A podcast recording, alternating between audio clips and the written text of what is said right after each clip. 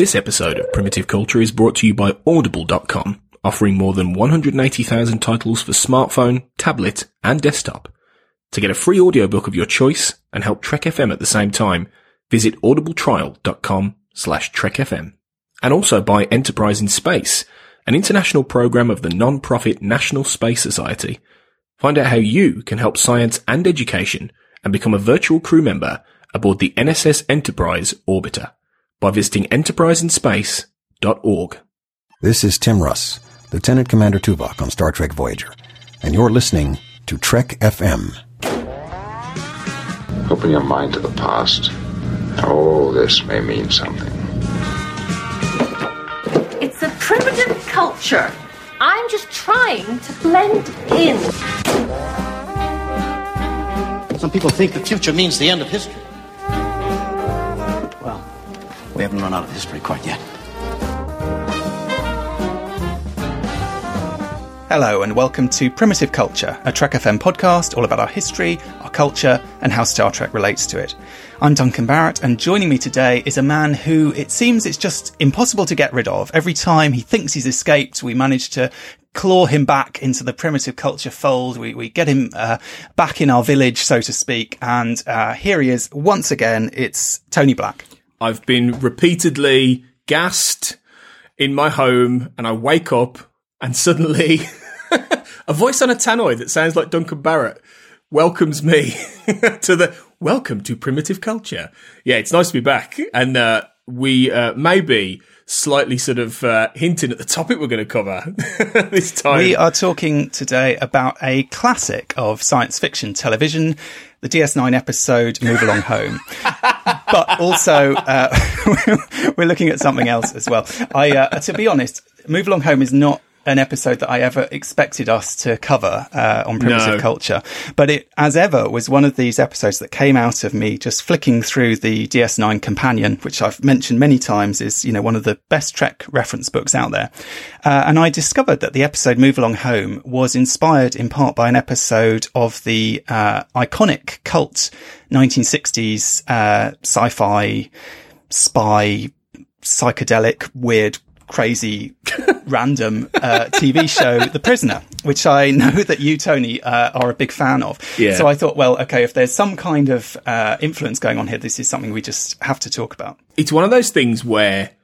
it never occurred to me until you said it to me and said, yeah. And then, and then suddenly I, I watched it and this was a while ago before I rewatched it for this podcast.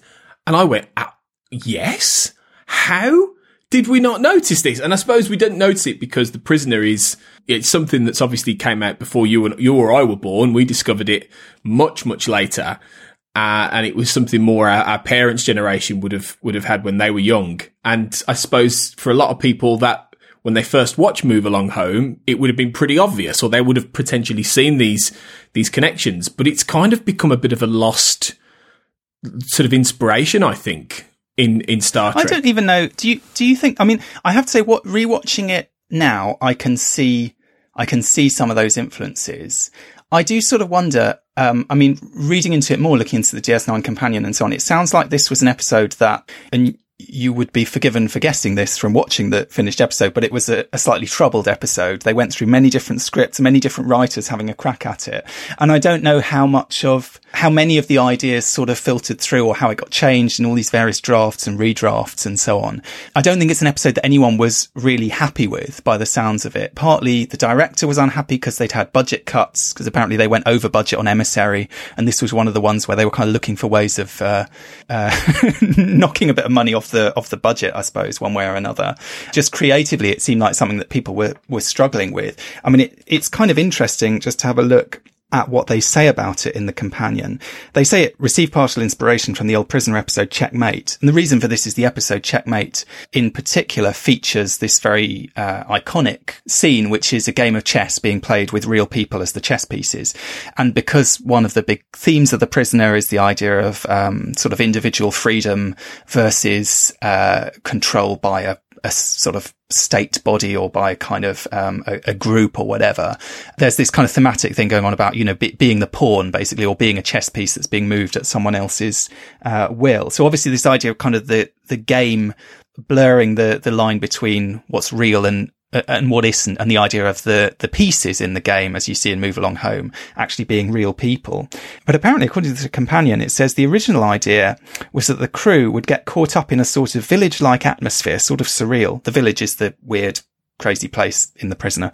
And then it was too expensive to build sets to kind of create that world. I mean, one of the strengths of the prisoner, I think anyone would say is, is it's filmed in this place in Wales. I think it's in Wales, right? Portmeirion, this kind of holiday resort, which is itself a very bizarre, uh, eclectic mix of styles. It's a, it's a very strange looking place and it lends the show a lot of this kind of surreal, um, it, it just, just sort of weird weirdness almost because it's got this sort of twee English thing. It's got this sort of continental vibe. It's got this kind of, it's, it's mad basically.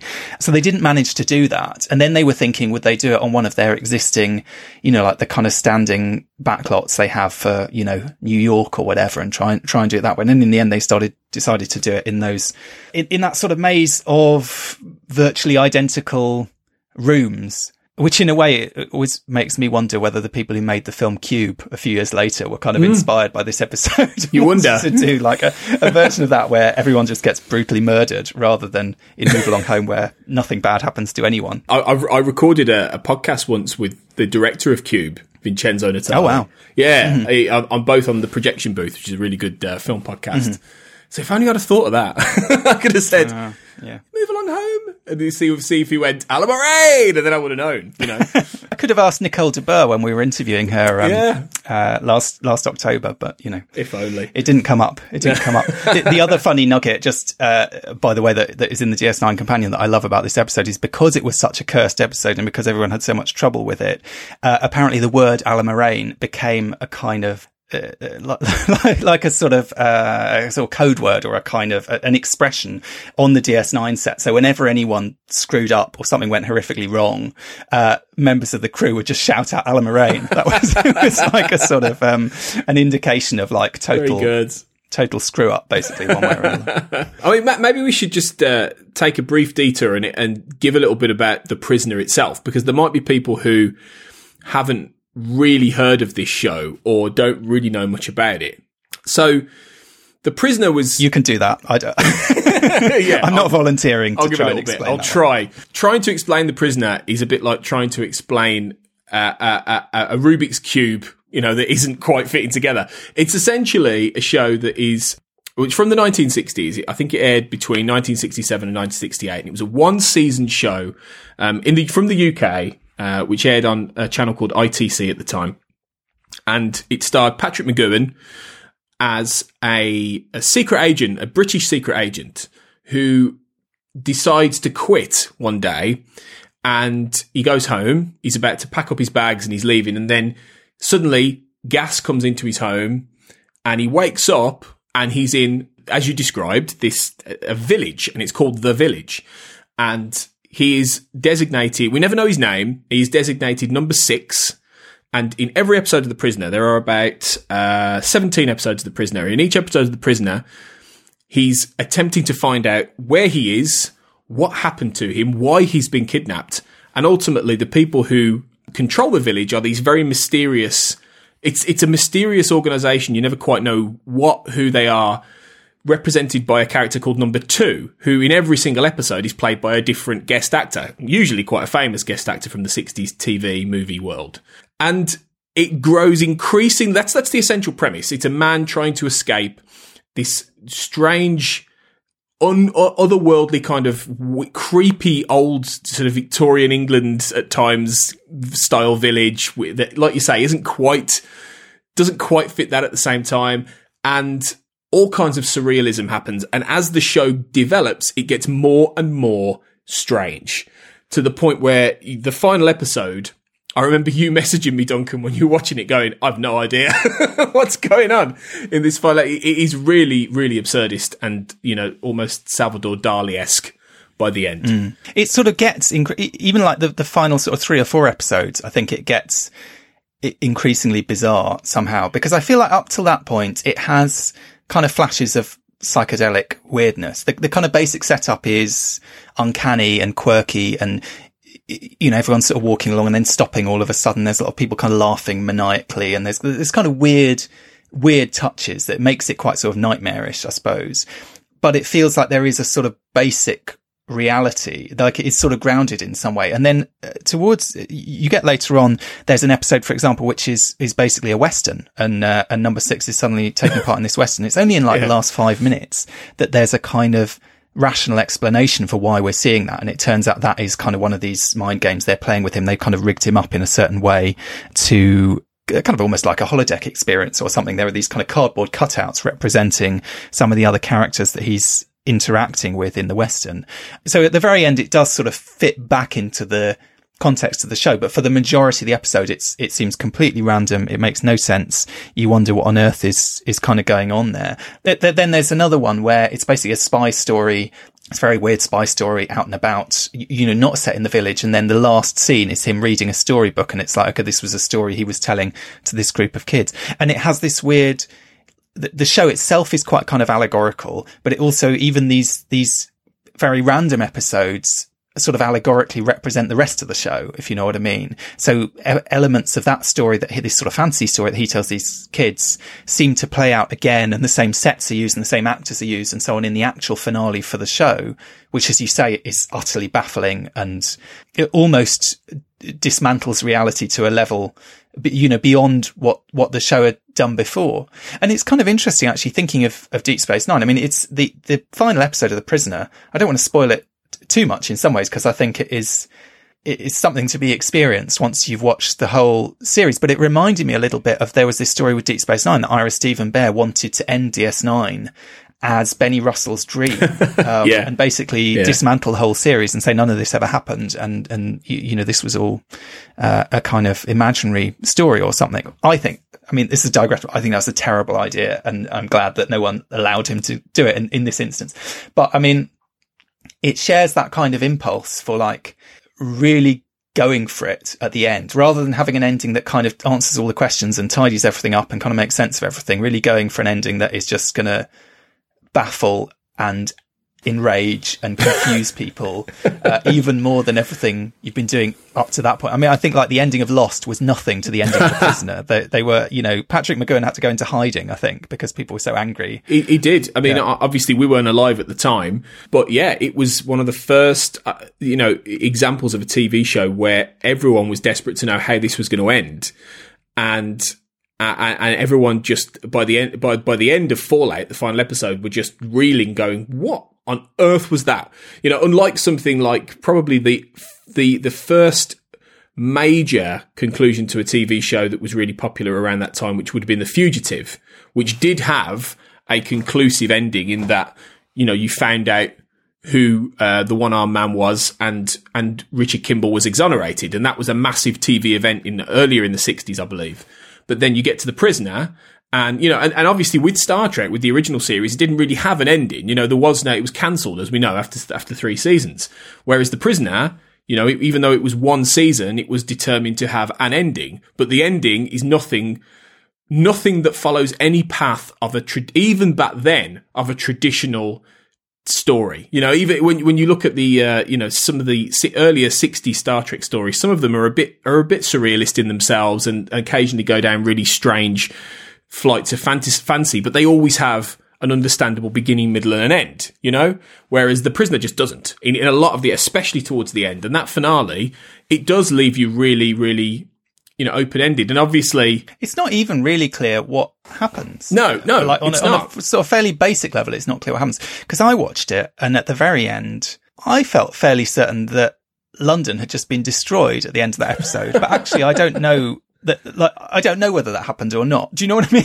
It's, yeah, it's yeah. it's like it's it's all in the kind of um, illusions and the allegories and the links to other episodes and the kind of hints of things and and uh, how you interpret certain things that are kind of impossible to pin down to one meaning or another. I mean, it is like more like a sort of expressionistic piece in some ways. I mean, it, it is very psychedelic. It is almost like a trip in some ways. A lot of the elements of a lot of these episodes. It, it, what's interesting about it, though, I think, is that McGoohan himself, you know, he was the big creative force behind this. He wrote a lot of the episodes. He directed a lot of them. the character that he plays. I mean, I, I, I'm not familiar. I know he'd done he'd done famously another spy series before this Danger Man, which I assume was a more conventional uh, spy Mm. Yeah, series, and this it is what was, he's yeah. na- known for. But he plays a very kind of straight, quite sort of terse, quite sort of sarcastic, but very kind of sort of straight down the line kind of guy somehow. Do you know what I mean? There's nothing really wacky about him. There's nothing uh, psychedelic or, or whatever. He, he's sort of the straight man. At the most, he, he's quite sort of sardonic. He has a slight kind of superior attitude. And he's, the other thing I love about it is he's, he's got to be like the least likable, uh, main character in a TV show. I mean, given that he is the only consistent character Yeah. from episode to episode, because as you say, the other, you know, you know, even the antagonist changes from week to week. He's, he's, like just perpetually pissed off. He's very, I mean, as you would be in his situation, he's angry, he's kind of rude, he's snide, he's kind of, he is superior around everyone else. He, he's got a sort of brutal edge. He's like totally unpleasant man, really. But you do kind of root for him because he's in this mad world and because he has this real, uh, sort of integrity, I suppose. And it, and it's all about like, are they going to break him? Are they going to, uh, dismantle his kind of individuality? And ultimately, they're not. And it, it's funny. I mean, watching it, thinking of it as a kind of contemporary of TOS, there are these kind of sort of psychedelic elements, you know, of the time, which you do see sometimes coming into to TOS and even things like just the kind of mad, you know, camera angles and, and, and sort of weird stuff like that. But there's also this central character. In some ways, he does remind me a bit of Captain Kirk because he's absolutely the guy who, you know, if you think of Kirk as the guy who's going to beam down to the mad planet and dismantle their entire society and tell them they're all wrong and never question his own beliefs for a second, it's the same kind of archetype in some ways. This guy who's just totally convinced of his own uh, beliefs and uh, of his own kind of who he is and what is right and what he stands for and so on. And societies will sort of crumble. And by, by the end of The Prisoner, the final episode of The Prisoner, I don't think it's too much of a spoiler to go into this. There's a point where it seems like they're basically from, from having tried to break him for these previous 16 episodes, they have effectively given up and said, uh, we want you to be our leader now. You, you know, you're the only authentic human being in this society, basically. So he's suddenly being kind of lauded and celebrated rather than being persecuted. And I suppose it's, you know, there's a kind of heavy sort of Cold War allegory maybe going on, you know, if you think of this as something that's coming out of the kind of mid 60s in terms of, you know, the Soviet state and this idea of the individual being this sort of significance of individualism as a kind of Western value, as opposed to this kind of village value, which is, you know, everyone has to be mutual. There's an episode where they talk about him as an unmutual, that that's his kind of, um, his crime in a sense is that he's, he's putting his own individual beliefs and values above those of the, of the group or of the village. So it does definitely show the time that it's coming from in, in some of these ideas. But at the same time, I think compared to anything else on TV, it's just so out there. It's so experimental. It's so wacky. I, I mean, much more so than, than any Star Trek episode I think ever has been or, or probably ever will be. And maybe that's one reason that when we look at something like Move Along Home, one of the reasons that episode maybe doesn't work is it, it has, it has to fit all of that craziness into the Star Trek box, if you know what I mean. Which I mean, you know, people talk about Roddenberry. We're not we're not talking about Roddenberry's box by this point, but it, still has to be a Star Trek episode. It still has to, you know, even to the level of like having the same opening and closing credits. I mean, the prisoner like they change the credits when they feel like it, or they don't have credits, or they or they have a teaser when they never had a teaser, or they or they don't, or Patrick McGoohan doesn't get a credit for some bizarre reason, or do you know what I mean? Like they just muck around with anything they like. It is very much. It's more like an art film as a as a repeating TV show. And the weird thing is, although, um, I mean, I, th- I think because he was so popular from this previous show, Danger Man, he could kind of do whatever he wanted. And although he went in saying this is going to be a limited thing, I think originally he only wanted to do seven episodes or something. He wanted to do it as a sort of mini series and they made, they persuaded him to stretch it out to 17. But my understanding is that final bizarre, strange episode was not was written quite last minute, even so, and that he, having gone in saying, I want to do this limited thing, he actually hadn't worked out how it was going to end or what any of the answers were going to be. And that's one reason that they end up with this episode, which, you know, doesn't really answer e- even the most fundamental question, which is who is number one? Because the, the antagonist throughout is, is this character called number two. Uh, and there's always, you know, presumed to be this number one who, who is sort of off screen, if you know what I mean, who's, who's really calling the shots. And in the final episode, he does meet number one, seemingly, but we don't, but again, like the answer is one that doesn't really make sense, if you know what I mean. It's kind of like you said, the suggestion at the end is that he is actually number one and he, he whether he always was or he now is or you know it's it's very it's very strange and it, it does leave a lot open to interpretation really and i think it was one of those the, the prisoner's really interesting because it's one of those it's a very rare ser- series in that the lead actor ends up becoming not just the showrunner but the lead writer as well. You know he, when when it first began it wasn't just him. It was another guy called george markstein. And he then ended up leaving the show towards halfway through. And it's at that point when McGoohan takes full control that it definitely becomes a lot more experimental and surrealist and trippy and really taps into that sort of vibe at a time when you could get away with it. In many ways, you get away with a lot on television because it was more cinema. I mean, well, actually, it's funny because that was 1967 was the year that cinema starts to change as well in the US. It's the time of the so-called new Hollywood and that's when you start getting films like Bonnie and Clyde, The Graduate, films that really push the the countercultural revolution that's been going on in the 60s, really push the edge of what is what you can show on TV on, on on the movies, the kind of things you can suggest.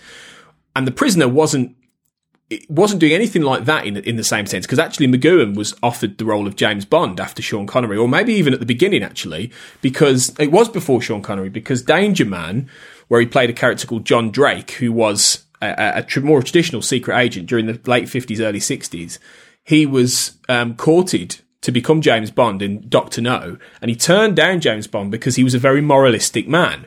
J- uh, uh, Patrick McGoohan, he didn't like the idea of sex, violence on TV, on movies. He didn't like the idea of firing a gun. You know, you never. I don't think you ever see Number Six firing a gun. You know, he was um, very, Maybe very in the much final episode, don't you? Or is he maybe. Not?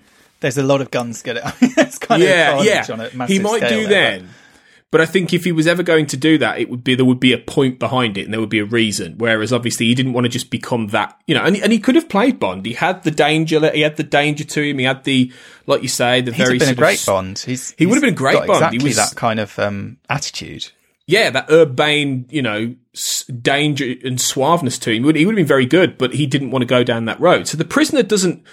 It doesn't challenge those conventions in the same way that some of these new Hollywood films were as we went into the late 60s that really pushed the boundaries. But what it's doing is it's challenging the traditions of what you would see on, on television in terms of structure, in terms of narrative, in terms of experimentation, as you're starting to see in certain surrealist films around the same time. I think in 1968 we had um, the Bob Rafelson movie Head, which was uh, all about the Monkees, who at the time the band was super popular, and it's a really bizarre, trippy movie head. If you, it's really, it's really weird. I think it's on YouTube. It's really strange. So you're getting all this kind of thing come out around this time, and there's a, there is a certain freedom, particularly on television, to do that. And what what I found interesting when thinking about how the prisoner and influenced something like Move Along Home, and you've kind of suggested this earlier, is that by the time the '90s came around, you had you did have far less of that experimentation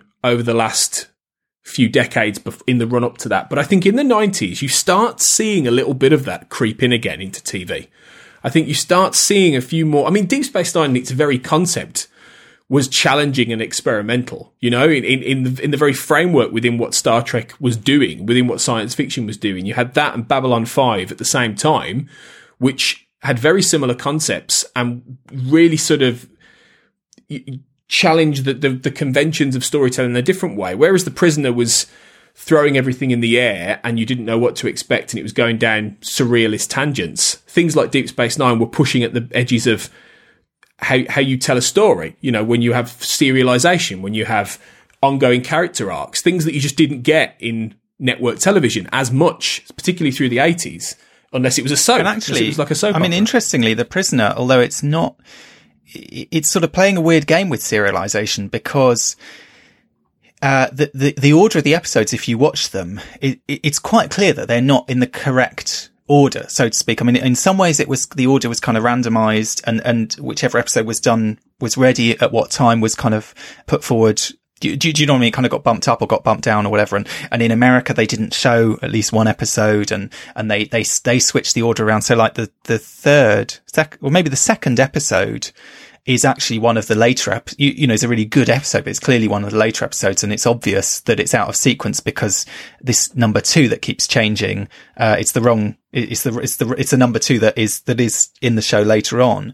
Um, and by the time you get to the end, I mean, you said when I, uh, messaged you earlier this week saying, I'm not sure I'm going to get through the whole lot. And you said, well, make sure you watch the last one. Well, actually, I did get through the whole lot and I'm glad that I watched the last sort of stretch of them, even though they weren't typically my favorite episodes because I felt like it did start to become more sort of serialized and things started to get picked up week by week, even if in a kind of allegorical or kind of, you know, not necessarily a totally literal way. And the last episode actually, I think is the only one that basically has a, you know, previously on the prisoner effectively before the credits because the penultimate episode, uh, which is very different and very weird in a whole, whole, I mean, completely barmy in a whole different way where basically it's this sort of mind game where the, the, the, the number two at the time is sort of trying to take him back to his childhood and go through his whole life and his development and so on and try and get inside his head that way.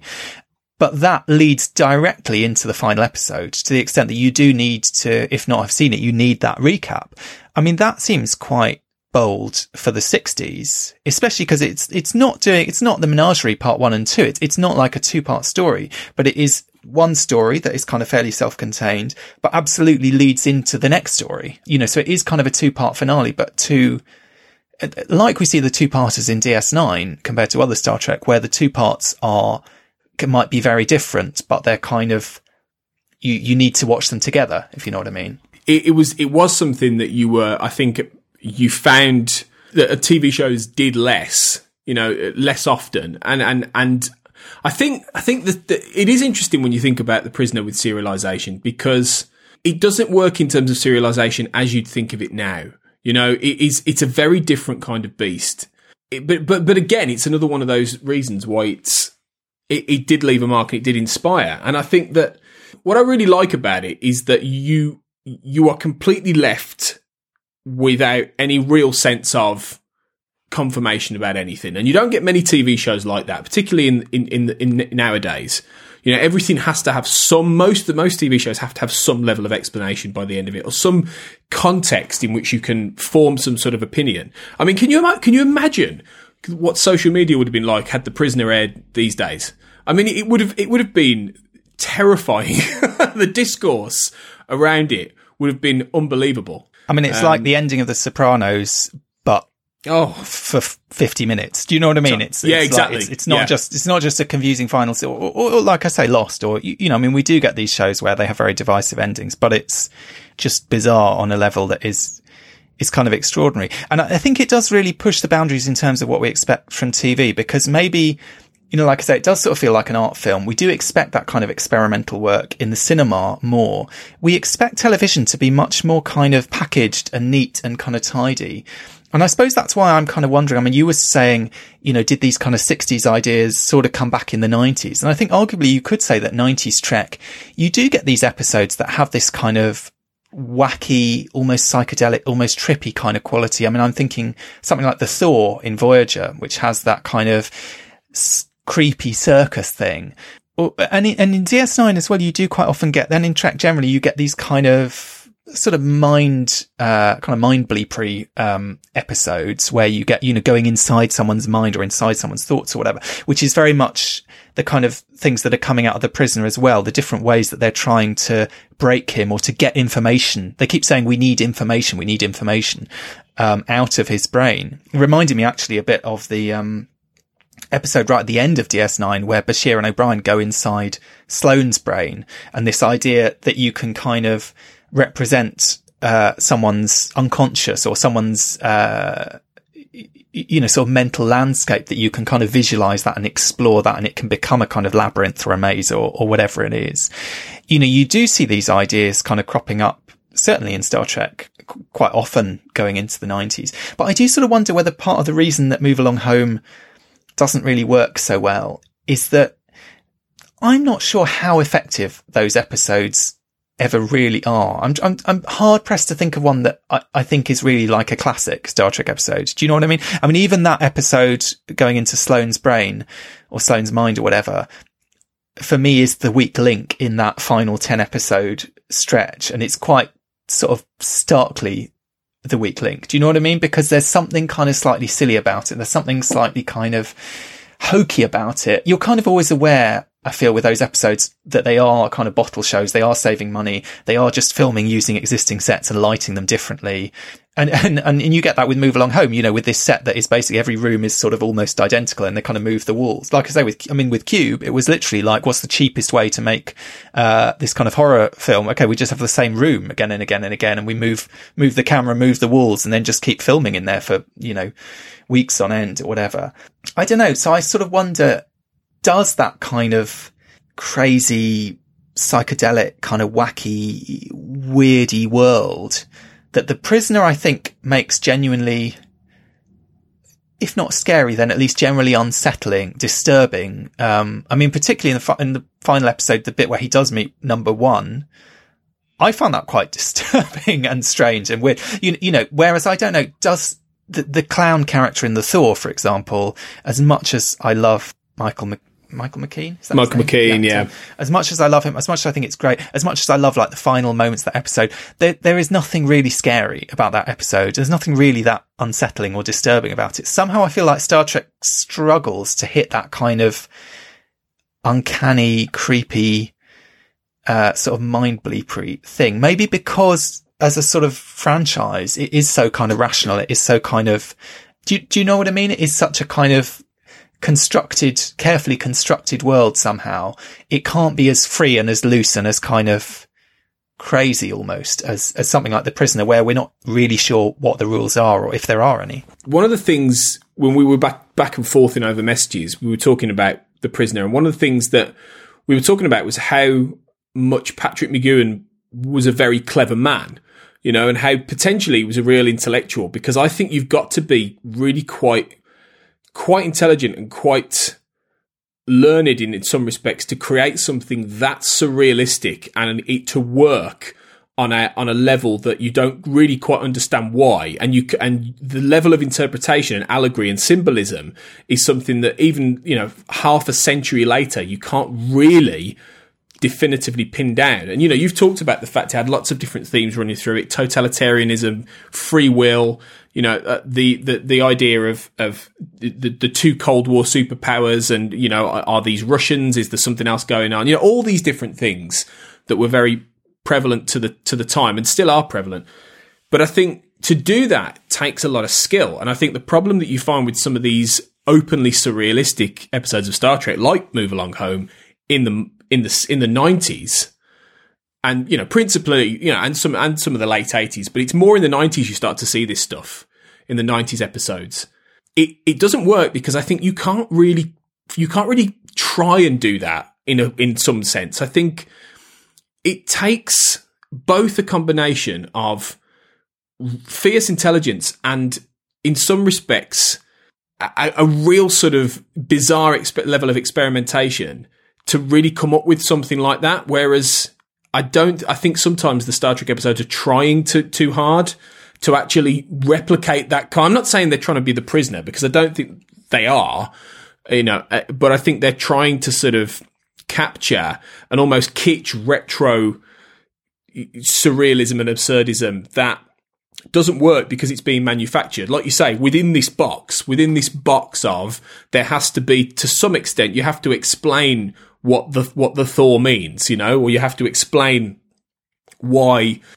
Uh, what, what was it? Was it the episode where Bashir's having all those? Was it distant distant voices? Uh, there's a guy who's kind of telep- done something yeah, to his brain, basically. That's yes, right, and he's aging, and it, yeah. Yeah. Now, wouldn't that have been a far more interesting episode had you not really ever known why that was happening to Bashir? And it was, and it was, mis- it was strange and it was odd, but you do, you do at the end understand why, you know, and, and th- I think that's, that's part of the problem in that you can't manufacture that level of absurdism. And I think that that's the thing with Move Along Home. It tries to do both. It tries to actually tell a story within a, a, log- a, logical framework, but try and throw in all these we- all these weird beats into it, and it and it never quite rings true, and it co- comes off as like really ham-fisted, and and particularly in that they're actually trying. To, it's really silly, but they're actually trying to evoke the prisoner, though. You know, in many ways, there's lots of aspects to it where they're almost, you know, copying some of those tropes. You know, Sisko actually goes to sleep, and then he wakes up and he's in this he's in this room. You know, and that's exactly what happens at the start of every episode of The Prisoner when you see the recap you know, so it's con- that that that episode is consciously trying to do this, and maybe that's it. That maybe that's why it's one of the worst. and you've got this element. You you've got elements also of the village with the wadi and the kind of maniacal laughter. This idea of kind of the, the sinister mad, this kind of mad society where people are literally like sort of cackling maniacally at times and, and, and this kind of thing. And, and weirdly, we see you know, even with Dr. Bashir, kind of, is he awake or is he asleep? This behaving very weirdly, like he's standing up, but he seems to be in the middle of a, of a nightmare. You, you, know, these kind of weird touches. And yet it doesn't, as I say, it's not quite scary. I mean, the, the Allamaraine song, I suppose, is a good example.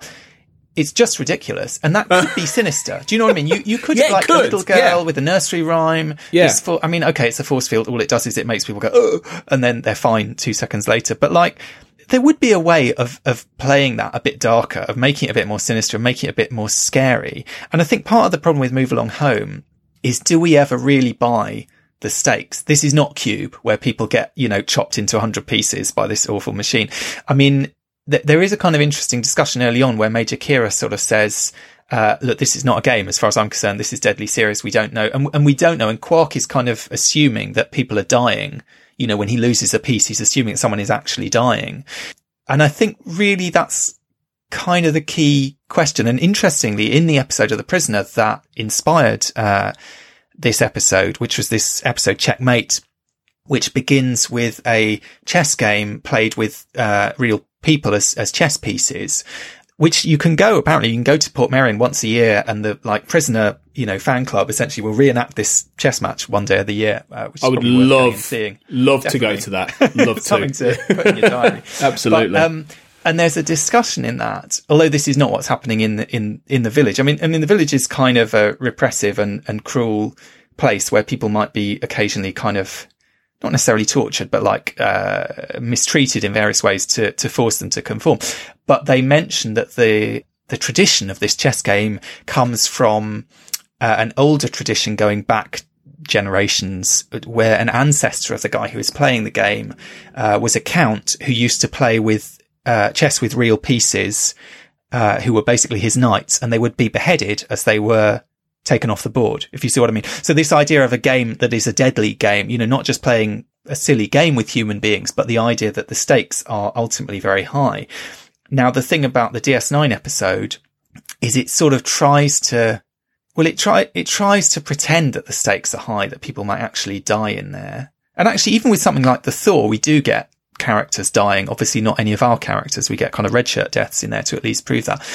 With Move Along Home, we know none of our four there's, there's not even a red shirt. I mean, in a way, if they'd sent a red shirt, they could have sent that awful, uh, security guy who, who Odo has a couple of scenes. Constable with. Odo. I know. Yeah. I don't know what happened to him. He's this really, I, I don't even know his name. He was awful. random character up in Ops who's just kind of annoying and in the way. If they'd sent Yeah. him along and he died, then that would have upped the stakes. It would have kind of established, okay, so that we're saying it's a game, but actually it's a really serious game. But then at the end, you have this scene where the, the Wadi guy is like, Hey, it's only a game, you know, which sort of pulls the rug from under the entire episode. Because if it's only a game, then what have we actually been watching? Then what's We've the just point? been watching a bunch of people sort of pissing around for, you know, 45 minutes, uh, playing Yeah, this really yeah. silly game. Yeah. And, and that's not, dramatic. Do you know, do you know what I mean? And so, so the only real drama is that Quark mistakenly believes that something serious is happening.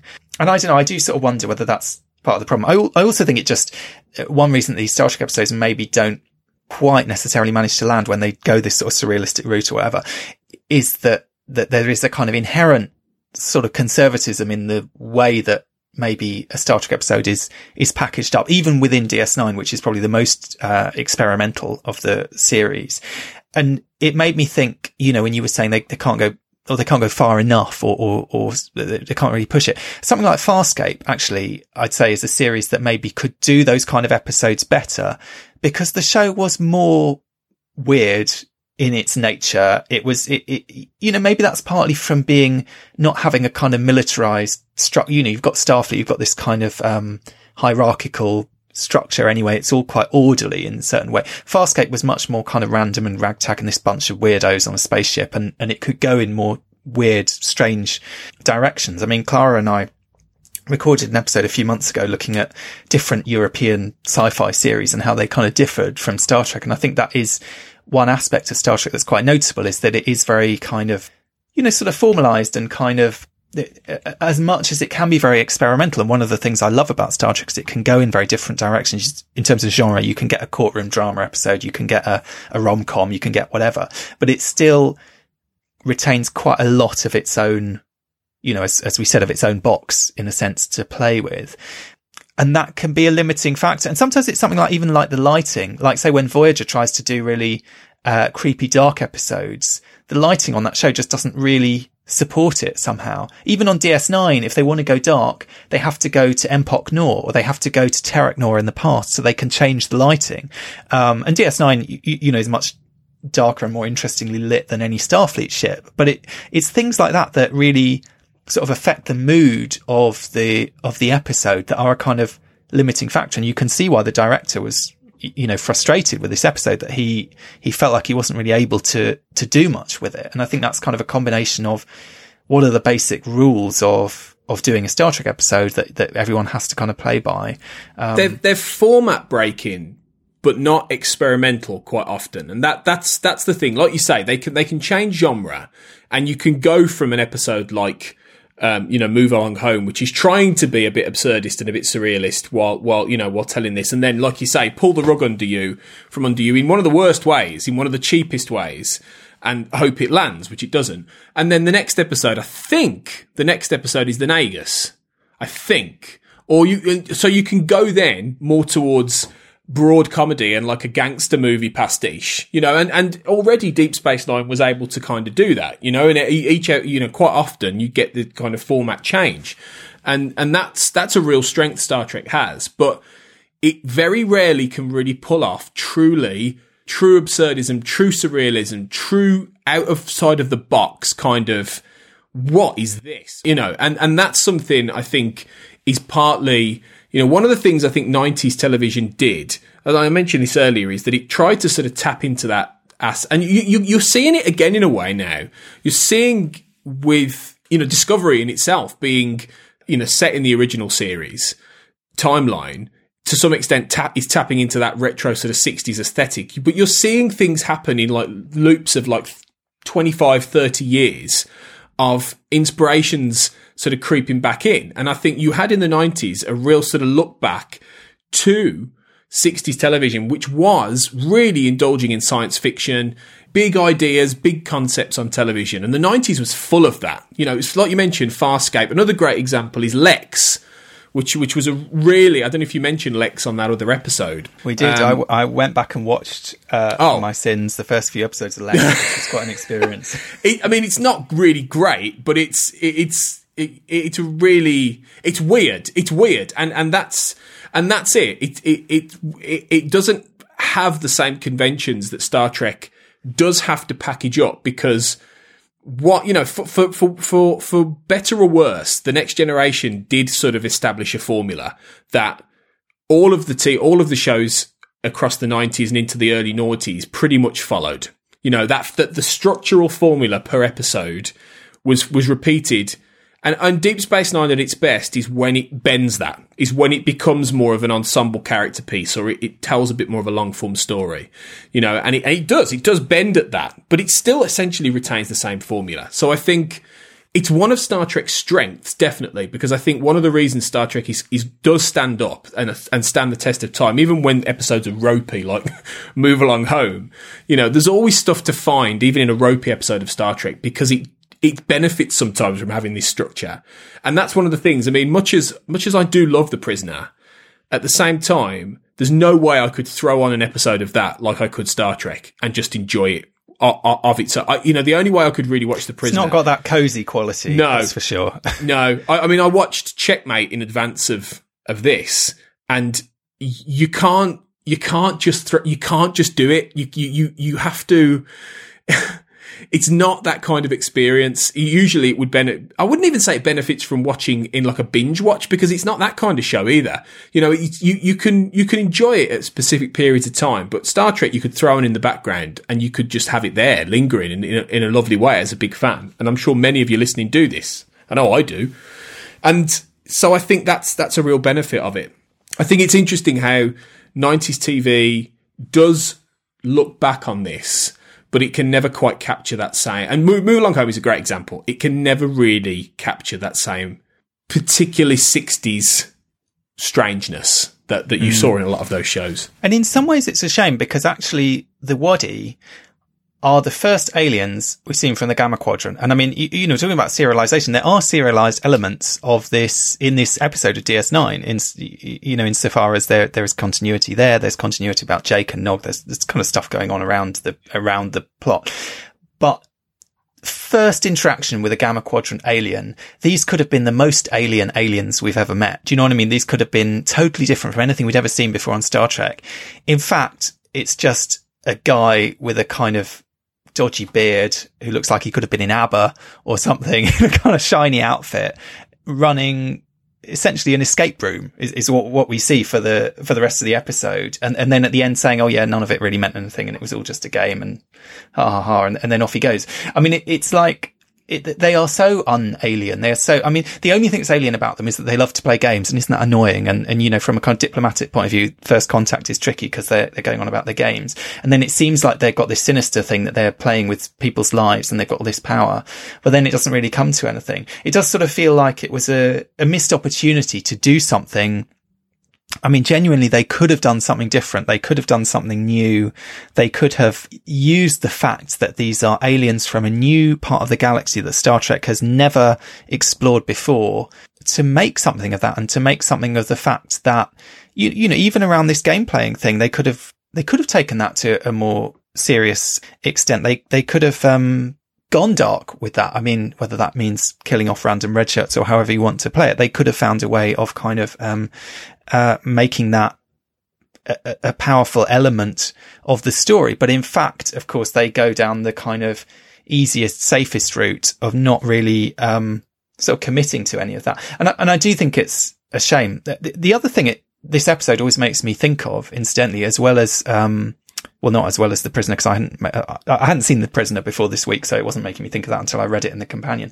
But the thing it always made me think of is the Iain M. Banks novel, The Player of Games. I mean, that was a book I, I have never seen anything saying that this episode was inspired by it, but it sort of crossed my mind because it would have been out there. I think it was published in about 1987, 88, something like that, and that is a book about the protagonist of that book is a guy who is like the, the top game player in this culture, in this, this culture, in this society called the culture. And one reason that I think Iain M. Banks's novels are interesting in relation to Star Trek is unusually compared to a lot of science fiction. They, they share this idea of a kind of fairly utopian post scarcity society. And they talk a lot in this novel about sort of what it's like living in a society where no one really has to work, where there's no real threat to anyone, where they're, they're, culture, their society is, is, is very powerful in the galaxy. And we have this central character who basically just plays games. That's kind of what he does in his time. He writes papers and teaches theory, you know, game theory and, and, and the theory of, of, different games and so on. And he ends up being sent to this quite sort of backward society, this empire where everything is all about the game that they play. Um, the, the, the name of the, the empire is named after their, their game. And, and every, I think it's every year or maybe every few years, they play this huge tournament basically. And whoever wins the tournament becomes the empire, emperor. And meanwhile, uh, and the game is, is sort of so complex and so elaborate and it is played with like cards and pieces, you know, like a traditional kind of board game or whatever, but it's so elaborate that your values are supposed to show up in the way that you play to the extent that you, know, you're not just playing to win positions. So the emperor is the guy who comes out top and then like the, the, the generals are beneath him and then the priests or whatever, um, in, in this kind of societal way but that your own values will kind of come out in in the strategy that you use, and that will dictate the policy of this empire for the next uh, year or the, or the, or the next period or whatever. So it's sort of this idea of the game that is, first of all, uh, you know, a culture that is obsessed with games to a level that is you know, is genuinely kind of fundamental to their society, which is something that the, the novel sort of tries to uh, get its head around. And this character, the, the main character, has to get his head around. But there's also the other element of it is they are this very backward society. There's a lot of stuff about this kind of seedy underbelly of this society, something that Iain Banks is, is always very fascinating. It, it's quite sinister. It's quite unpleasant. And a lot of it is really about this idea of what are the stakes? Um, and is it enough to just play games? You've got this kind of game player who like spends his life playing games, but he lives in a post scarcity society. There's no money. He can't gamble for anything.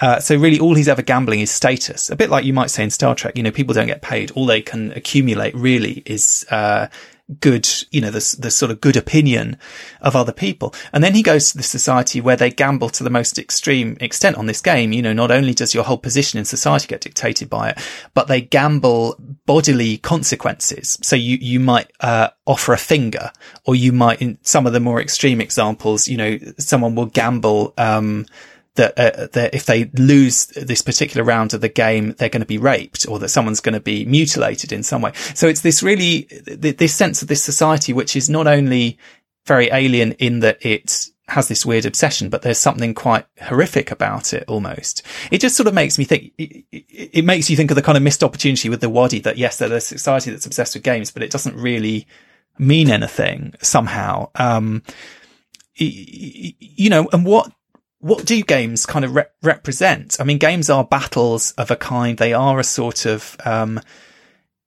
you know, are they a kind of insight into the soul? I mean, with the prisoner, you have all these episodes where they, they use, uh, scheme after scheme after scheme to try and get inside number six's head. You know, whether that's making him think he's in a Western, whether it's kind of, uh, introducing someone who looks like him as a kind of doppelganger, all these kind of psychological warfare in a sense to try and understand him. In the player of games, there's very much this idea that, you know, how you play the game will reveal your soul almost. And it, and it becomes this point where at the very end of the novel, this is kind of a spoiler, sorry.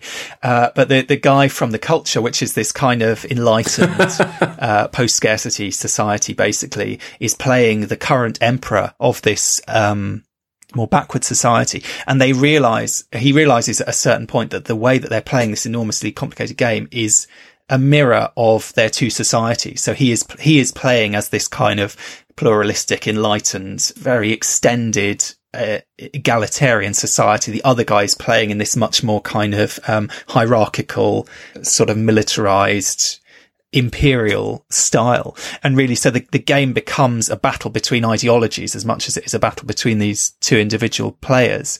So there's this sort of weird idea, you know, what do games represent for us? And that's why it sort of makes me wonder, you know, about something like game theory, the idea that, that, that gaming the system, understanding games, understanding the way that people play games, that games are essentially an insight into psychology as much as they are just a kind of frivolous diversion.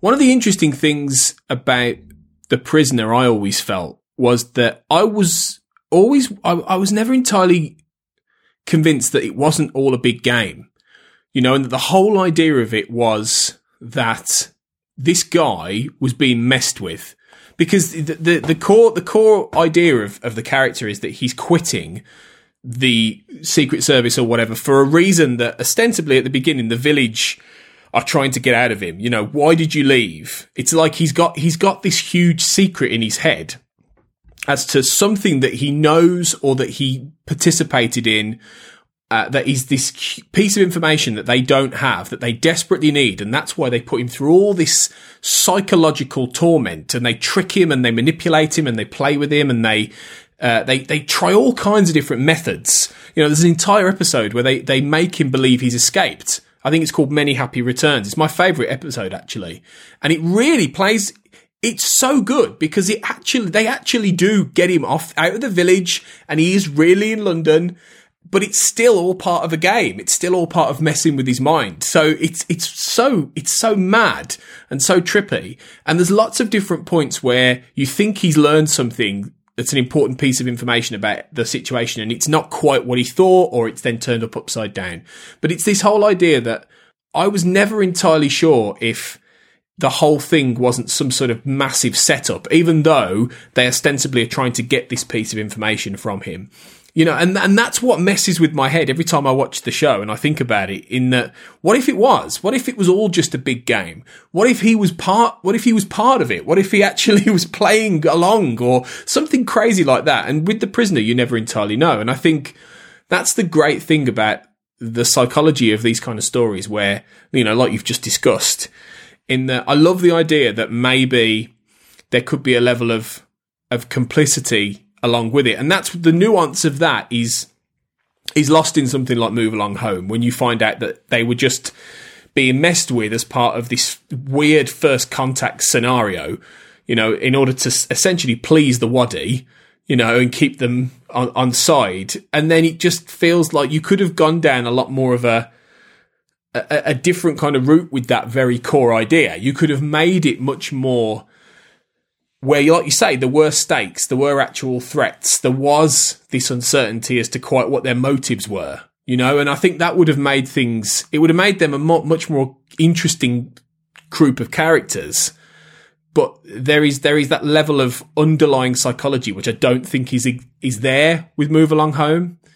It's just they're just trying to access that level of oh, what if it's, it's all a game? Oh, what you know? It, oh, look look at this obstacle they've got to look at that piece of weird weird camera angle, and it's just a bit like yeah, but I, none of it rings true.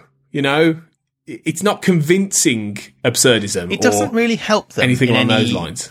Tangible way, realizing that they're participating in a game. I mean, they do sort of realize that at a certain point. They have this kind of moment where they're like, ah, oh, this is like a game. It's got different levels, you know, these shaps, shap one, shap two, or whatever.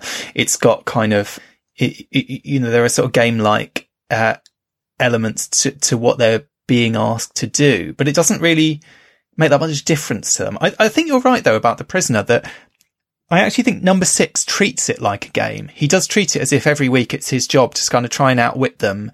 It is kind of a battle of wits. Uh, he is kind of a master at playing it. And what's kind of awful about it for, for certainly the first, you know, decent chunk of episodes is every week it seems like he's going to succeed. And then they have this refrain, like the last sort of, um, shot of, of every episode is his face, uh, sort of zooming towards the camera and then these bars clanging shut over him. So it's like, you know, however, however close he came to escaping or to, to doing whatever it was he was trying to do, they always, something goes wrong and they always get him in the end and it all turns out to have been hopeless. Um, so it's a weirdly sort of depressing outlook in a sense, in that certainly for those, you know, first decent chunk of episodes, it feels like there's always the same formula in that every time you think he's going to succeed, he's frustrated and he loses. Basically, he loses the next round of the game. Now, by the time you get to the end, it is all slightly turned on its head and they do manage to have a kind of triumphant, if utterly bizarre and incomprehensible ending. But you, you, you, know, it doesn't, in some ways you might think that show would end up in a kind of really gloomy, depressing way with him just just sort of stuck back there again. But I think there is definitely a sense that he's kind of playing them, they're playing him. Uh, it is a sequence of these kind of battles between him and these different number twos playing these kind of mind games, really, you, you know, is what they're playing. You, you know, to the point where in the penultimate episode, he sort of seems to talk number two into dying and it's not quite clear. In the final episode, it looks like yeah. they can explain it. And number yeah. two is saying, why did I die? You know, they brought him back to life. Number two is saying, why did I die? Was the drink I had in my hand poisoned? You know, what was the answer? And they refuse to explain how it was that number six telling him to die somehow managed to make him die. But it does feel like sort of ultimate mind game there, you know, and there is a lot of kind of hypnotism. There is a lot of mind reading. There's an episode where people's, uh, are swapping bodies. You know, there is a lot of this kind of sci-fi stuff in it, weirdly, even though it's sort of set essentially in the present day. It's set in this weird kind of surrealistic place, but there are kind of contemporary things. I mean, in the last episode, they play, uh, All You Need Is Love by the Beatles, which again is very, weird and disconcerting and kind of feels inappropriate, but at the same time it feels totally appropriate. So it's that kind of dreamy, s- strange, you know, the fact that suddenly in this kind of weird, otherworldly sci-fi show, you've, you've got what must at the time have been very contemporary music. Um, and it, it, it is a show that sort of plays with a lot of those different elements, but, but I think definitely it, it does kind of, the, the game is significant and there's a reason that there's that chess match in the episode checkmate. And the whole of the episode is kind of allegorically connected to it and to this idea of, you know, how do you know who's on which side? Because they talk about the fact that in their chess game, they don't wear black and white. They don't differentiate the two sides. But the idea is that you can tell whether someone is playing for, you know, with you or against you by their behavior. And a lot of the episode is about kind of whether he can work out who is, who is a prisoner and who is a guard because a lot of the supposed prisoners are actually, uh, you know, eff- effectively you know, kind of poachers turn gamekeep, gamekeepers in a sense. And, and also there's this sense that all the people running the village are all prisoners themselves. Everyone is sort of a victim of this, uh, society one way or another. But, but the other thing that it made me think of thinking of number six as this kind of game player is that, like I said, he is very kind of straight down the line. He's very kind of upstanding. He, he does seem, you know, you were saying McGoohan was quite a kind of moral guy. He seems like someone with quite a strict, moral purpose himself somehow. And one of the things that struck me about these stories is, of course, the, the kind of sort of the inciting incident in a sense for move along home. I mean, you were saying, okay, the Wadi come and they want to do their thing with games. Well, actually, the whole thing with the game is supposed to be to teach Quark a lesson because Quark cheated. And that's what kicks the whole thing off is someone Yeah. who won't play. Yeah, of course. Yeah. fair. And the idea that when you're talking about games and, and, you know, games as an insight into people's souls or personalities or whatever, this, this idea of whether you cheat or not is absolutely fundamental. And actually, even in the player of games, uh, the novel, the thing that kicks the whole thing off is that this game player is convinced by uh, this kind of sinister, they, they have these drones like, like drones, basically. I mean, I think when it was written, this was a, a radical concept. We now have drones, but like if you imagine you had a drone that was self-aware and talked to you and so on, and this kind of rather sinister drone convinces him Right. to cheat uh, Yeah. in a game that he's playing, which he's already going to win, but there is a way of winning that no one has ever achieved before, and it will be beautiful and kind of incredibly, it's sort of elaborate and satisfying, and and and he's tempted enough by the idea of not just winning, but winning in this spectacular way that he does cheat, and then the drone turns out to have done it in order to blackmail him. And basically, because there's this, you know, his entire reputation as the greatest game player in the galaxy, uh, will be damaged if it's found out that he cheated. That's how they kind of get him into this scenario where he, you know, starts playing this, this much more deadly game. But it made me think also, you know, in Star Trek, you've got, of course, Captain Kirk. I mean, what we know about Captain Kirk was he cheated the, uh, Kobayashi Maru, which is in a sense a game that like the, like the village in the prisoner, it's a game that seems to be rigged that however, whatever you try and do, however you approach it, you, you end up with those bars coming down in front of you and your ship blows up. Do you know what I mean? It's like, it's supposed to be an unwinnable game. And here we have this character who quite controversially found a way to win it by cheating. And do we see that as a kind of victory of individualism in the terms of the prisoner, which arguably it is, you know, Kirk is kind of, there's a reason he is that kind of iconic individualist in a sense, you know, and he's not going to submit to the fact. He says, I, I, you know, I won't accept a no-win scenario. He won't accept that the society or the federation or the kind of authority are saying this is how reality is. This, this situation is unwinnable. He says, no, I'm not going to go along with that. I'll find my own way to win it. And he does, but he does it by cheating. And what does it mean? And how much is, you know, what happens in that film not to say that what happens to him is, is punishment exactly for cheating in this test, you know, 30 years ago or whatever. But I think there is a kind of sense in the, the shape of the film that, you know, he is being taught a lesson about cheating. He's being taught the lesson that you can't really cheat death, that there are certain things that cannot be cheated and that in a way he has to grow up and accept that he can't go through life feeling like he can always win. You know, that's kind of the, the lesson of the film in some ways.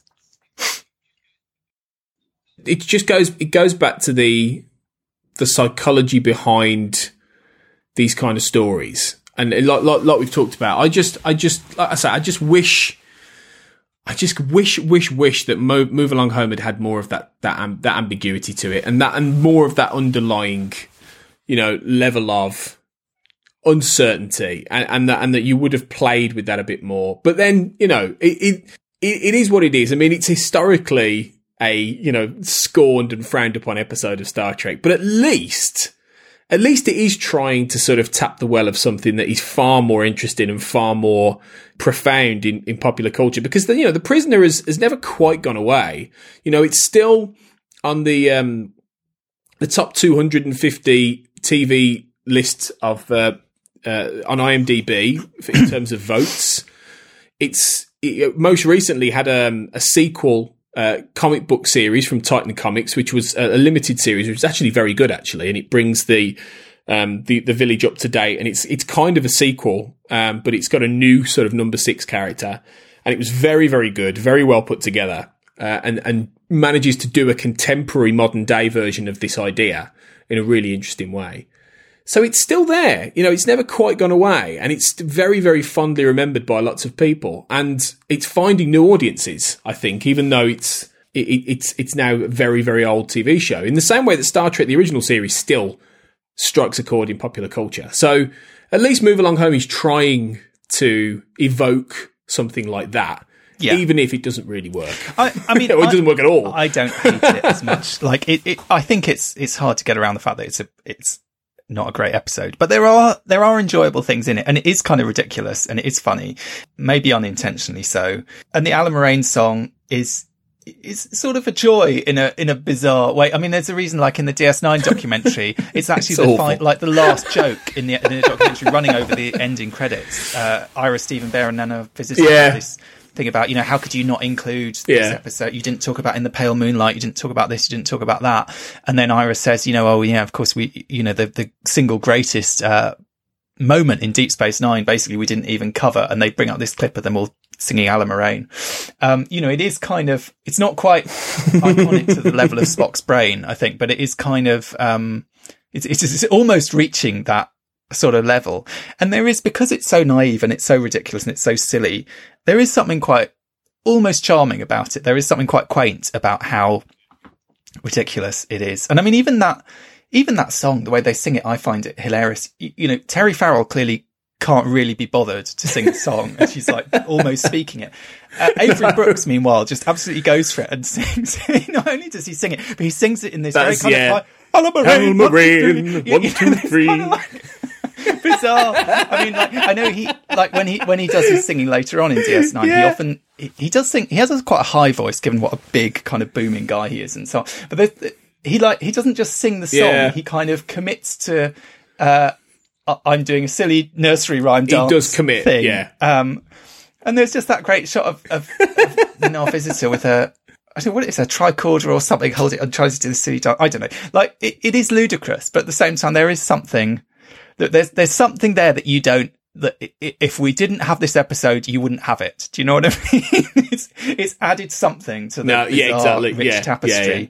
that is Star Trek. So I, I don't know. I don't like, it's not an episode that I would frequently choose to stick on, but I actually think there, there are things that are kind of charming about it. And I do think there are, unfortunately, it is sort of a missed opportunity, but it does, I suppose, tap into this kind of idea of gaming and game playing and what game playing means, which I suppose you could say is there in Star Trek right from the beginning. I mean, talking about Captain Kirk, I think the very first scene, correct me if I'm wrong, but the first scene in Where No Man Has Gone Before is the scene where Kirk and Spock are playing chess, I believe. Now, obviously we know, I mean, I know no, no one you, know, okay, no one watched that as their first episode. They saw the man trap first anyway. But like in terms of the sort of production of Star Trek, okay, at the very least, like the people at NBC who saw the cage, they're familiar with Spock. They've seen that character. This is their first introduction to this new captain, Captain Kirk. And how do we introduce him? We introduce him playing chess. Playing 3D chess because it's space and it's got to be different, but essentially playing, you know, Kirk and Spock are playing chess and I haven't seen that episode for a few years, but my memory is that Kirk wins, right? I think, and that that's kind of uh, the sort of unexpected if that's not the case, then I've oh, obviously like projected mm. that onto it that I want Kirk to win. But I feel like that's that's part of it, and even that is kind of symbolic, isn't it? Because it's saying here's this logical my argument does fall apart slightly if Spock actually wins in that episode, and someone can tell me. And you know, I should have gone and watched it. Uh, but on my assumption that if I were writing that episode, it would yeah. be that, that Kirk wins. And, and, even if he doesn't, to be honest, I feel like the Star Trek answer that is that Kirk always wins.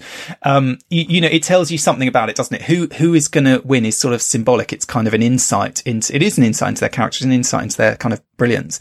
And Kirk is a kind of is a character who is presented as a kind of gameplay. He's a risk taker. If you think of the Corbomite maneuver, it, you know, he's almost like a sort of high stakes poker game or something. And of course, you, you know, in, in, next gen, we get the poker game as this kind of significant sort of emblem of, of, you know, of taking risks and making decisions of all, all those kind of things, you know, games as a sort of metaphor almost. And Star Trek is, is sort of obsessed with games one way or another. I mean, you've got you know, on the kind of silly level, you've got Fizbin, you, you know, Kirk again, like, uh, in, inventing this kind of ludicrous, meaningless game that people then have subsequently tried to sort of, you know, make some kind of sense of. But you've got all these kind of board games popping up throughout Star Trek, you know, Kal-toh, Kadis-kot, Kotra, you know, then you've even got games like the, uh, Strata, Strategema, Strata, how do you pronounce it? That, the, the, the one that Strata, that, that weird guy plays. Stra- you, you know, yeah, Strategema? Stratagem or Anyway, something like yeah, yeah, You've got yeah. all these different games cropping up at different times, and this idea that you know that this is something that on these ships, and in some ways you might think it's weird if you've got a holodeck. Why you play? You know, are you really going to go to the mess hall and play? You know what looks like kind of Space Connect Four in the case of Voyager. You, you, you know that uh, Scott that that Naomi Wildman and Yeah. Seven are playing. You know, you, you you get these kind of um, Space Cadet Four. quite, quite basic looking Space. Connect and 4, I again, and that. again, that sort of insight into culture. So, like the Vulcan game is all very logical and very mysterious and sort of mystical and and so on. And every culture seems to have its own games, one way or another. And I suppose that sort of is true to some extent, although maybe we've kind of lost that in our society because we do. I mean, I don't actually even know where chess comes from. I mean, obviously Chinese checkers, I assume comes from China, but like a lot of the games that we play, I think most people who play mm. them are, you know, not really even necessarily familiar with what the history of something like that is. Like chess is a kind of pretty much a universal game. Everyone, well, most, most people grow up at some point learning how to play it, even though the rules are quite bizarre and random and, you, you know, learning that the, the knight makes that weird L. You, you know, it's, it's on one level, you'd think it could be quite an obscure game that people would be like, this makes no sense. This is bloody mad, you know, but at the same time, it's kind of part of growing up that everyone learns how to play that. And I suppose that there is something about like that. You, you know, what are the games that we kind of teach our children? What are the games that we grow up with? And what does it mean to, to learn how to play these different games and sort of participate in that as a sort of part of our society or our culture? Mm, and and to be fair, I mean, obviously we're talking about Star Trek episodes that aired twenty some years ago, nearly thirty years ago, but you're finding that board games are now are making a general comeback. You know, in in cold. I mean, you know, I've the- there are you're getting a lot more pop up shops now that are specific board game shops where people go and they play these things and they can eat and drink at the same time. You know, I've been to one myself and it was fantastic. You know, you pay a little bit of money and you've got an entire selection of games. And and these these days, you know, it, it- there are some really fascinating, complicated board games that involve a level of skill that isn't just things like moving a, a, a, a knight or a pawn around the board. You know, you've got things like Pandemic, for example, which is a big one, you know, where you're fighting off a, a, plague and you've got, you know, there's so many complex ones now that are really, really interesting to play. So I think as much as on this, while, while at the same time, we've obviously had video games over the last few decades take people's attention, and now we're we're starting to see the beginnings of you know virtual reality technology with with game playing. At the same time, I think you'll find that there are still a certain subset of of people who want to actually play something that is 2D in front of them with a level of of skill and you know and psychology because a lot of the uh, uh, board games have far more psychology in them anyway you know in how having to sort of second guess or bluff or you know be very tactical about the, the the way you're playing a game with other people set around a table. So i think you know star trek maybe you know had some sort of forward thinking in terms of how they wrote those shows by actually having these 23rd century 24th century characters still playing physical board games even in a, in a society where you would think that by now they've completely moved past anything physical like this. I think i, I think in a way maybe they didn't quite anticipate the fact that they were quite on the money with with that. And it wouldn't surprise me if the board game actually does last longer. The the actual psychological side of it lasts longer than your virtual space, or certainly and sits if you think alongside something like in chess, the future. it's become the design has become sort of streamlined and simplified enough that it kind of is almost timeless. I mean, compared to these kind of modern games that that show their age, or even something like Monopoly, that I suppose it kind of is of a certain time and and is still incredibly popular, but you can kind of sort of imagine the the, the moment that that comes out of. Funnily enough, I joined um, a year or two ago a local uh, board games group near to me, and I went along thinking it would all be like Scrabble and Cluedo and the kind of games that I'd grown up with. And it was, it was, you know, it was totally different. As you say, these were games about, you Yeah. know, one of them was about, I don't know, setting up mm. vineyards in the south of France. One of them was about what photos do you take on holiday in Japan? You, you know, they're kind of, they're in some ways very specific things, but also you're right. Absolutely. The psychology. The first night that I went along to this group, the first game that we played, I had no idea what it was called. I, I could barely ever follow the rules for most of these games, but this was a game where a big part of the kind of mechanics of it was you had a bag, uh, like a li- little cloth bag, and you had some goods in the bag. You were some kind of trader or something, and people were sort of making each other offers and so on. And you could either tell the truth about what was in the bag or you could lie about it. Uh, and so the game was really a large part of the game was about essentially bluffing the other players. I suppose you, same as poker, you know, in a sense about what's in the bag and whether you've really got to trade what you claim you have or if you're selling them a, a dud, essentially. Um, and I was thinking, gosh, this is a very, you know, sort of psychologically complex game and you're kind of making all these judgments about other people and so on. And I was, I was playing with a couple of other guys and the guy I was sat next to, um, at some point someone went off to go to the loo or whatever. So I just got chatting to him and I said, Oh, what do you do? And he said, Oh, I'm a psychologist. And I sort of thought, Oh God, okay, you know, I've got no chance now. Uh, you know, how am I, how am I going to stand a chance in this game? Because it is absolutely, you know, Yeah. psychology. And, you know, that's the, that's, that's sort of the key to winning it. But arguably, I suppose, you know, we see this in Star Trek again and again. You know, that's the key to, you know, defeating your, your adversary or your nemesis or whatever is to understand them. Um, and I suppose that's what these games kind of, um, prepare you for one way or another is that they are a way of working out, you, you know, something like actually the Wrath of Khan. I mean, so you've got the Kobayashi Maru, this game that Kirk was, you know, playing against the machine, so to speak, and, and refusing to lose. But you've also got this game being played out between Kirk and Khan, which is, you, you know, it's very much like as a war game scenario almost. I mean, it is this kind of battle and it's all about, um, tricking each other and kind of, Yeah. you know, playing to the psychology of the other player.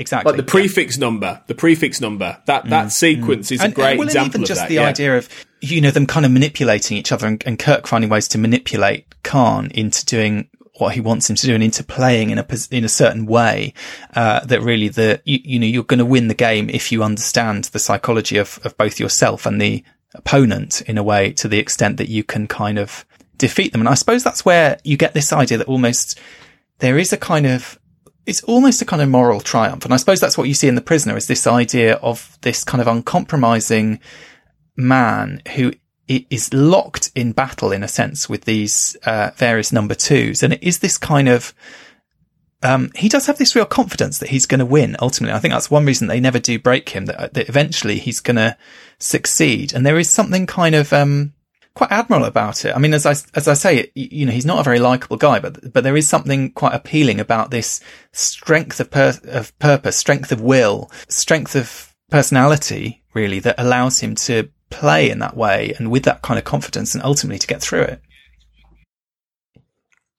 Yeah, it's why I quite like your um uh, your comparison to Kirk because I, th- I think there is something to that because Kirk is similar. You know, he he he will he will absolutely not back down from from a, a psychological battle of wits. You know, he he he will he will ch- he will put everything. He will roll that dice and he will put everything on it. You know, pretty much guarantee banking that. And, and that's the whole thing with the Kobayashi Maru. You know, he reprograms it so he wins. You know, he is in in that sense He's he's, a bad not loser, moralistic we could and he's cheating. He's kind of the at same ultimate time, bad what he's loser. doing Yeah. is Yeah. he's a, yeah, he's a bad loser but he's committed. You know, it's a different kind of thing, I suppose, in that sense to number six. But he's committed. You know, and that's and that's it's an interesting thing that these you know very moral characters. You know, you could say the same about even though Move Along Home doesn't really bring it out. You know, you can say the same about Sisko. You know, Sisko was the kind of man who was who commits himself. You know, lot, all the Star Trek char- all the Star Trek captains in their own way do this. You know, and they they are if they, if they are challenged, they will commit themselves to it. But so it's it's it's it's an interesting trait, I think, of a Starfleet captain and of a leader. And that was the thing. Even though number six is a is isn't that kind of character, you know. And one of the one of the big things about the prisoner is this this idea that you never really escape the village, and that that, that everything is the village. You know that that's one of the underlying ideas behind the, the prisoner, and it's something that actually crops up more in, in even more in the the uh, the comic book series recently. That actually there is the, what we think is the village is is not just if the village is the entire we, everything is the village. We're, we're, all living in the village ultimately. So there is in a way there is no escape. And, and it's it's a very orwellian kind of idea. But that's that that's all part of the the the, the fact that he is this moral fortitude right in the middle of it. He is this person who will not it will not capitulate you know and he is that bulwark against this and that and that makes him a really compelling character. And that's why that's why most of the star trek captains are really compelling in their own way because they have that to them you know? And for me that's one of the things that i'm not going to bash it because we've been here before but one of the things that i think is missing from discovery is that that kind of character in the same way. You know I, I, that's one of the real strengths of star trek series that you have those kind of real strong uh, characters in the face of people manipulating and twisting them. I mean, look at all the games that Q plays on Picard, for for example. And Picard is just steadfast throughout it. He's like, "No, get off my ship," and he doesn't he doesn't give in. And that's and that's a really powerful and, and yeah, funnily enough, actually, I was thinking Star Trek Q does that very watching well. The Prisoner because there are some of these weird sort of surrealistic touches. You know, there's a whole like Napoleonic army at one point, and it made me think of that episode Hide and Q. You know, Q is also quite into the kind of costumes and the kind of certainly in the early episodes that we see Q in in Next Gen, that kind of weird, uncanny, kind of creepy, and even like the maniacal laughter. You know, we get that in Encounter at Farpoint in the in the in the courtroom. You know that that slightly mad yeah. element, and yeah, absolutely mm. playing games.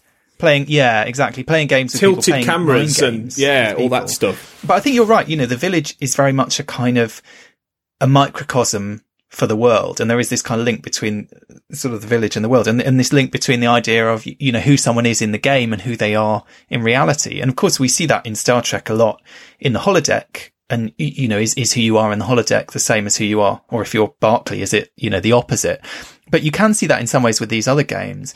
And I suppose the thing about these games is that they play to a sort of competitive aspect in these characters. And I mean, we see that with Sisko in the baseball episode, of course. I mean, that's a whole different, like sports and those kind of games. But, you know, you see that as well, I think, in the board games as well. I mean, if you think about the poker club, um, in next gen, they take it quite seriously, given yeah. that they live in a post scarcity mm-hmm. society where they can't ever win anything. you, you, know, I mean, what are they playing for? It's kind of meaningless. It's yeah. not even like yeah. Voyager, they have these replicator rations or something. So they've, they've kind of created an economy that they can gamble. But like, ultimately, what does it mean to be a great gambler exactly. in a society where you have everything anyway? You, know, I suppose really all you can gamble is risk. You know, as Kirk says, risk is our business. Uh, and, and, and that's, that's all you can kind of gamble over. But I guess you do have these characters, you know, Riker as the kind of most Kirk-like character in Next Gen again is the kind of, is the one who wins the poker game because he's got that kind of, that was because that winning personality. He, you, you, know, there is an element of the kind of charm of it that is the, the kind of the, the winner. he's going to come out on top. Um, he's going to take the right risks and kind of partly by the magic of storytelling, he's going to discover that they, they always work out one way or another. But they sort of manage to make it feel like these games, those games are meaningful, even though the stakes are removed by the fact that there's no money being gambled on them. And, and maybe that is because it's just kind of symbolic or whatever. I mean, I mean, some people are very competitive over games. I, you know, speak from experience, having gone to my local board games club. I mean, I, I quite enjoy playing games. I did, I quite enjoyed, learn, you know, finding out about these, uh, new games, especially the ones that, like I say, are kind of a microcosm of something. They are quite elaborate and fascinating, but I've never been massively competitive about games. Uh, but some people, you know, really are. And you see it in the way that they play and you see it in how seriously they take it and you see, you know, how much it means to them sort of winning or losing. And I guess that in itself does give you in some ways an insight into their, their personalities. And I feel like in Star Trek, you, you, you don't get many bad losers necessarily. You don't get people who are like obsessed with the game in an unhealthy way but you do feel like all those characters you mentioned, they're going to be in it to win it. Do you know what I mean? They're going to be, if they're, if they're playing one of these games, they're, they're, they're not going to be doing it half-heartedly. They're really going to take it seriously because these things they do, they mean something one way or another. And, and, there's also all this sort of question about, you know, what are the pleasures? I mean, we've talked about the holodeck on primitive culture many times before, you know, some of the pleasures of the holodeck about escapism and so on. I mean, we get that, of course, in the real world, not only with games, but with Star Trek games. You know, there are Star Trek video games where you can go around and pretend you're on Voyager and blasting aliens or whatever. But there are also lots of Star Trek board games. I mean, you, you know, when I was growing up watching Next Gen, I used to collect the, uh, collectible card game cards and you would be, you know, trading this card or that card or whatever. And the actual game, I have to say, I don't know if you ever collected these cards, but like, you know, I, I, did used to play it now and then, but it was enormously complicated. You needed a table that was, you basically needed the, the table in the conference lounge on the Enterprise D to play it because, because you had to set up this, uh, representation of the galaxy, which it seemed to involve about like 45 cards Yeah. stacked next to each other. Uh, you had to build this deck. It was just enormously complicated. And it was quite exciting because you did sort of, you know, it's a way of like entering the universe that you're, you're obsessed with or whatever. But it was just sort of enormously elaborate. And I suppose that's one of the things with these games is they do often become very complicated. And maybe something like chess is easier to kind of relate to because it's, you know, once you've learnt the different moves that all those pieces can do, it, it's fairly straightforward. It's one board. It's like, I don't know how, you, you know, a set number of pieces. It's, it's quite contained. And yet at the same time, people can dedicate their lives to becoming expert at it and to developing their ability at it and to kind of honing those skills one way or another, however sort of mm. straightforward it might seem on the surface. and I, I think it go, it does go back to the psychology of it. I think that's what people get out of it. You know, I think I think it, it's a different thrill, and I think that's probably what a lot of these Star Trek characters get out of it when they play these games. It's the it's the psychology of success. It's the psychology of winning, of of of out, out tactically outmaneuvering somebody, even if it's just in a game of poker for no for nothing, you know, for no reward, for no monetary reward. It's that feeling, you know. Imagine how eh, happy Riker would have been if he's got one over Data.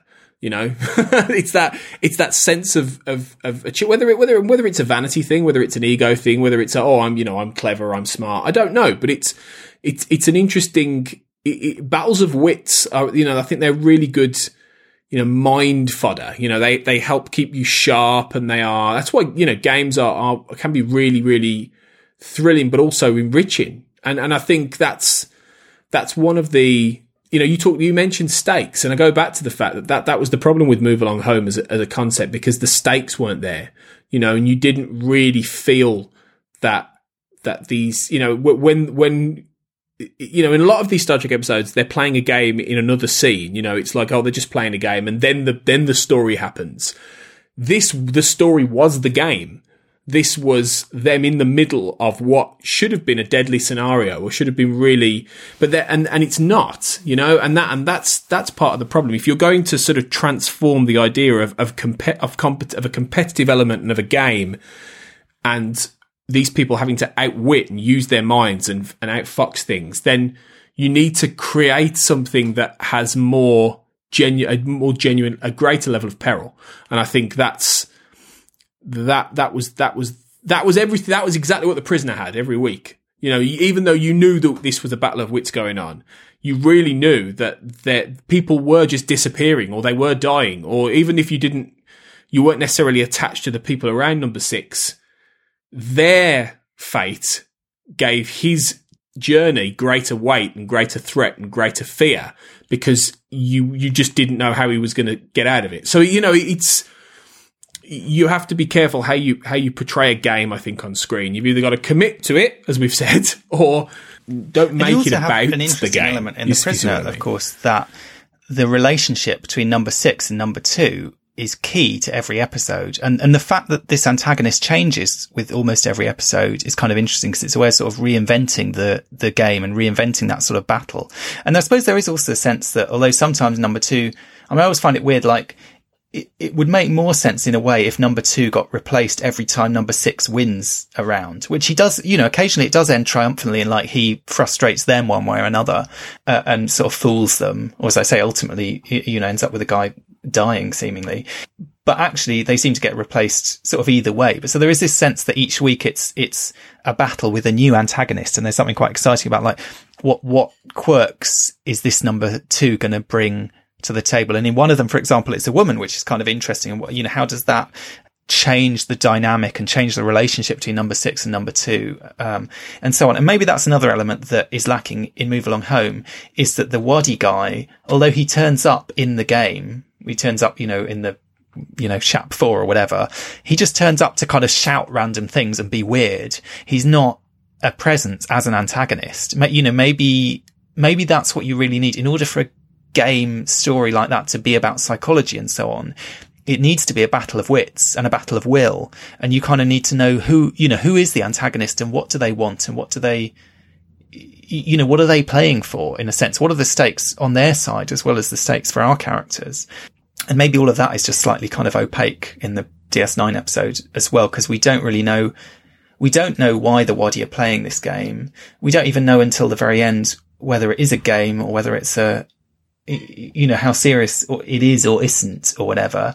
I mean, the, the Wadi guy does, he, he acts quite sinister in Quarks, I suppose. He, you know, he says some things that are sinister enough that Quark and Odo get at some level what's going on, but he's kind of, the, the Wadi are very sort of mysterious and opaque and kind of, um, we, we don't really know what they stand for or, or what's going on. And I think that does make it harder to sort of engage with that. That sort of also, it doesn't just lower the stakes, but it kind of lowers the investment in the battle in a sense. It's not Sisko and that guy going head to head in a battle of wills.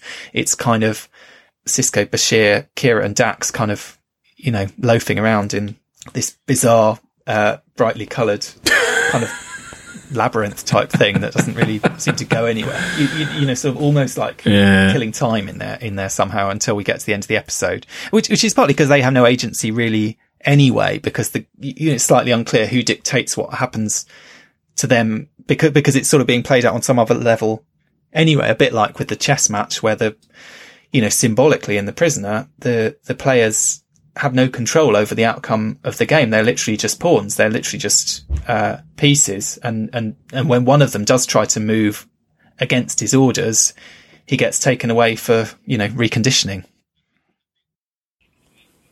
I, I, th- I think that's th- they are they are essentially pawns. I think I think that again could have been made a little bit more of. You know, it could have been a little bit m- more explicit, but then you'd have to you'd have to kind of maybe clue the audience in on something a little bit more. And and I think that it was trying to go for the ambiguity, but it it kind of doesn't work. It does it doesn't work in the same way that it should if you had been a bit more of a, aware of what was what their motivations were. I think I I sometimes wonder if it might have worked better had you known what their motivations were. And I don't I don't know. It's it, it's it's it's an interesting episode anyway. I mean it, it it's worth it for the comedy and it's and you know it, it, it it's at least entertaining and uh, there are some episodes of DS9 in the early days that are really quite boring. So it, it's never boring. it's it's not good. That, that may be but it's never best, boring. uh, I'll give that it we that. Can say about it one way or another, but you know, I mean, it, it's there. It, we all know it's there, and you know, we, we've at least found another way of approaching. You know, it was an excuse for me to go and watch The Prisoner, which I'd never seen, uh, and which you know now I have, and that was quite an experience, and definitely one that you know that I would say And it's worth seeing. If if only Yeah. as a kind of counterpart, you know, weird counterpart to TOS, you know, as a show that comes out of literally the same, very much the same era, you know, 67, 68, that kind of time, doing something very different on the other side of the pond, but at the same time, you know, it was being screened in the States as well and, and kind of giving a different sort of insight into the kind of zeitgeist at the time and the kind of cultural fabric of, you know, the, the world in, in that kind of, um, era, really. It is definitely a fascinating and, and also, you know, just amazingly creative, um, show. It's aged really well as well. It has aged amazingly well. Really it looks well. really good as It well. That's the does. surprising thing. It, it looks much less ropey than Yeah. you would think, especially given that, like, you know, one of the kind of antagonists in that show is this giant sort of white blobby ball thing that chases people around and kind Yeah. of suffocates them. You, know, it's kind of kitsch. It's kind of, it, it, it's got lots of elements that shouldn't really work. And yet somehow combination of like sound effects, music, you know, all this kind of stuff, it does more often than not, it lands. They do manage to make it genuinely creepy and weird and kind of, uh, uncanny and, and sort of stra- genuinely strange.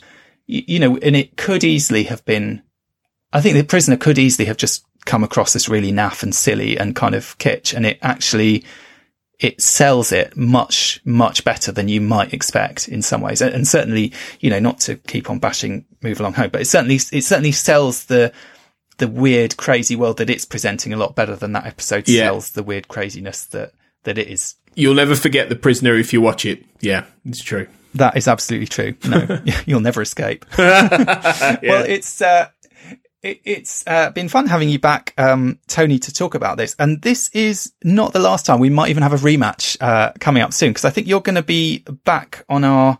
Uh, I was going to say on the air on our on our podcasting wires on a kind of semi-regular basis now. Hopefully, moving forward. Is that right? Yeah, yeah. I'm gonna I'm gonna come back and um and tr- I, I, we're gonna try. I think maybe try and do you know one one a month, maybe something like that. I'm gonna come back more regularly anyway because I've missed doing this and it's you know it's it's all it's always fun. So yeah, yeah. You'll uh, you, there's no escaping me either now.